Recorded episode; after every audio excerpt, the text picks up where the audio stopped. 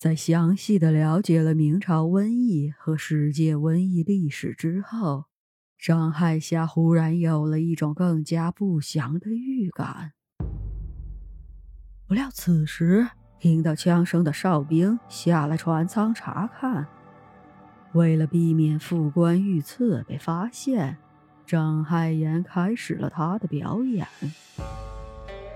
他将金针刺入喉咙，调整成副官陈西风的声音。这是南洋档案馆培训的项目之一，易容术必须要跟易声术结合，才能全面模仿另外一个人。然而此时已经没有时间准备易容术的面具了，张海岩只得背对着哨兵开始发问。他不能直接询问这些人在挖掘什么，只得旁敲侧击的试探：如果礁石里面的东西出来了，他们需要如何准备？哨兵回答：需要全身涂满药水防护。在这次简短的谈话里，张海岩二人解开了盘花海礁上水鬼望乡的谜团。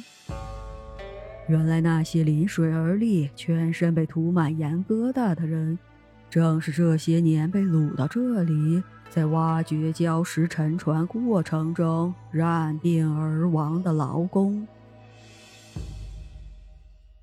不甘心在张启山威名之下的张海岩，特意自报家门，谎称他自己是副官陈西风一生的宿敌。没想到这个无心的炫耀，竟然被有心人默默记下，一路传到了桂系军阀莫云高的耳朵里，这也成为了前南洋档案馆被洗劫的原因之一。张海岩下令，必须今晚炸开礁石，得到里面的东西。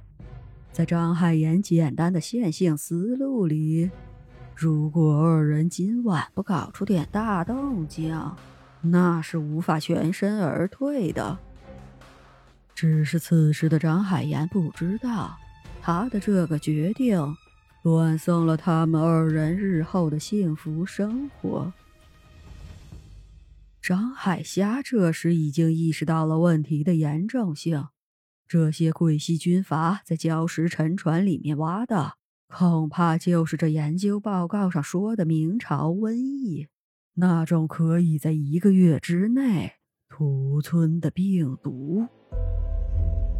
之前张海岩冒失的声东击西战术，已经让张海霞心生不满了。这个手脚永远比脑子快的家伙，在搞清楚状况之前就胡乱下达命令，这很可能害了船上几百个无辜的人。正在张海岩手忙脚乱地准备收回命令时，只听外面轰的一声巨响，所有的瓶瓶罐罐都被震翻在地。他们暗叫不好，就听到甲板上有人喊道。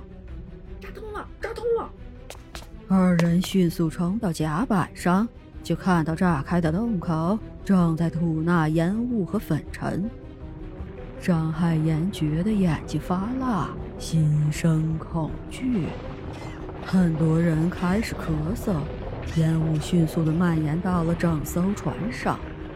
他知道自己闯祸了，但是已经没有退路。张海霞给他戴上口罩。浑身涂满了消毒药水，大步的来到炸开的洞口附近查看。张海岩的造势计划确实成功了，船上士兵的注意力都被这突发状况吸引了，并没有人阻拦他们，还以为是副官的安排。二人提起消毒水桶，纵身一跃。义无反顾地跳入了炸开的洞口里。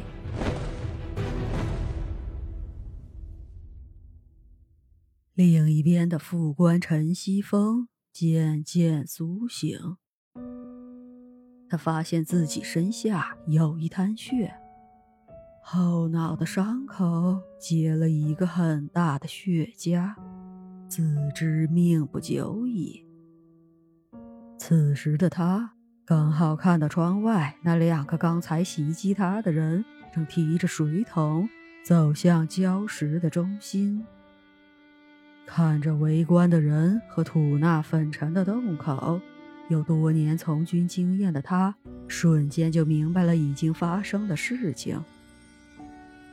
带着对上司的承诺，他强撑着身体，平静地上到甲板，一边吩咐手下的士兵做好全套防护，一边让人开始准备炸药。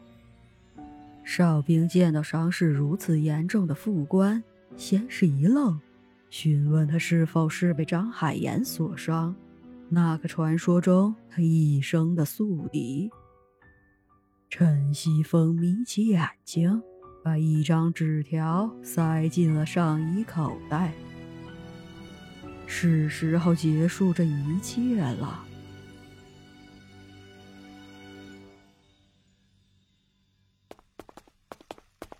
陈西风带着几个亲信。也下到被炸开的礁石沉船里。这是一艘船的底舱，四周有好多陈年的麻袋，黑色液体从麻袋里流出，汇聚在船底的低洼处，形成了一个黑亮的水潭。不用多想，陈西风也知道这些麻袋里面装的是什么。这正是他们这些年一直寻找的秘密武器。他的手下开始对之前进来的张海岩二人进行无差别扫射，准备让他们有来无回。怎奈二人如同灵活的猴子，上下翻飞，一时间竟然没有打中。在手下的掩护下。陈西风用事先准备的军用密封钢罐，迅速地提取了船底水潭里的浓缩液，然后转身离去。他们并不恋战，留下点燃的炸药捆，打断了洞外的脚手架，迅速回到了之前准备好的撤离的船上。在一个无法攀爬的底层船舱和大量点燃的 TNT 炸药的空间里。陈西风倒要看看是怎样的天赋异禀之人可以生还。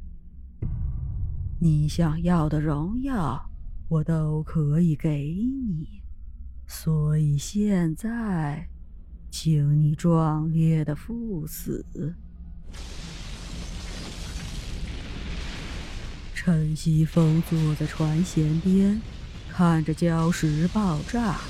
船一艘一艘的沉进海底，他死死地抱着那个密封罐，身姿挺拔。哨兵并没有发现他们的军师与他们一起撤离。他本想询问副官是否需要等待，但是看着副官的表情，他觉得他此时的心情并不好。而且那种神出鬼没的人，似乎也轮不到他一个小兵来担心。哨兵终究什么都没有问，因为返航，所有的士兵都很高兴。没有人注意到，副官端坐在那里，已经不再呼吸。后路被断，与一大堆炸药捆同处一室，在那生死攸关的几秒钟内，没有人知道船舱里的二人究竟经历了什么。大爆炸之后，不懂过了多久，张海岩从乱石中艰难爬出，带着已经失去知觉的张海霞。看着四周被炸沉的船和已经被病毒感染的几百个劳工，犹如孤岛上的企鹅一样挤在一起。张海岩浑身冰冷，他知道这是爆炸之后瘟疫散播、迅速入侵人体的症状。他的耳朵已经被近距离的爆炸震得没有知觉，身体也好像被巨石碾压过，内脏仿佛已经被碾碎。没有船和食物，在这么小的一块礁石上，未来的几个月将是真正的人间炼狱。瘟疫和饥饿，他们将如何生存？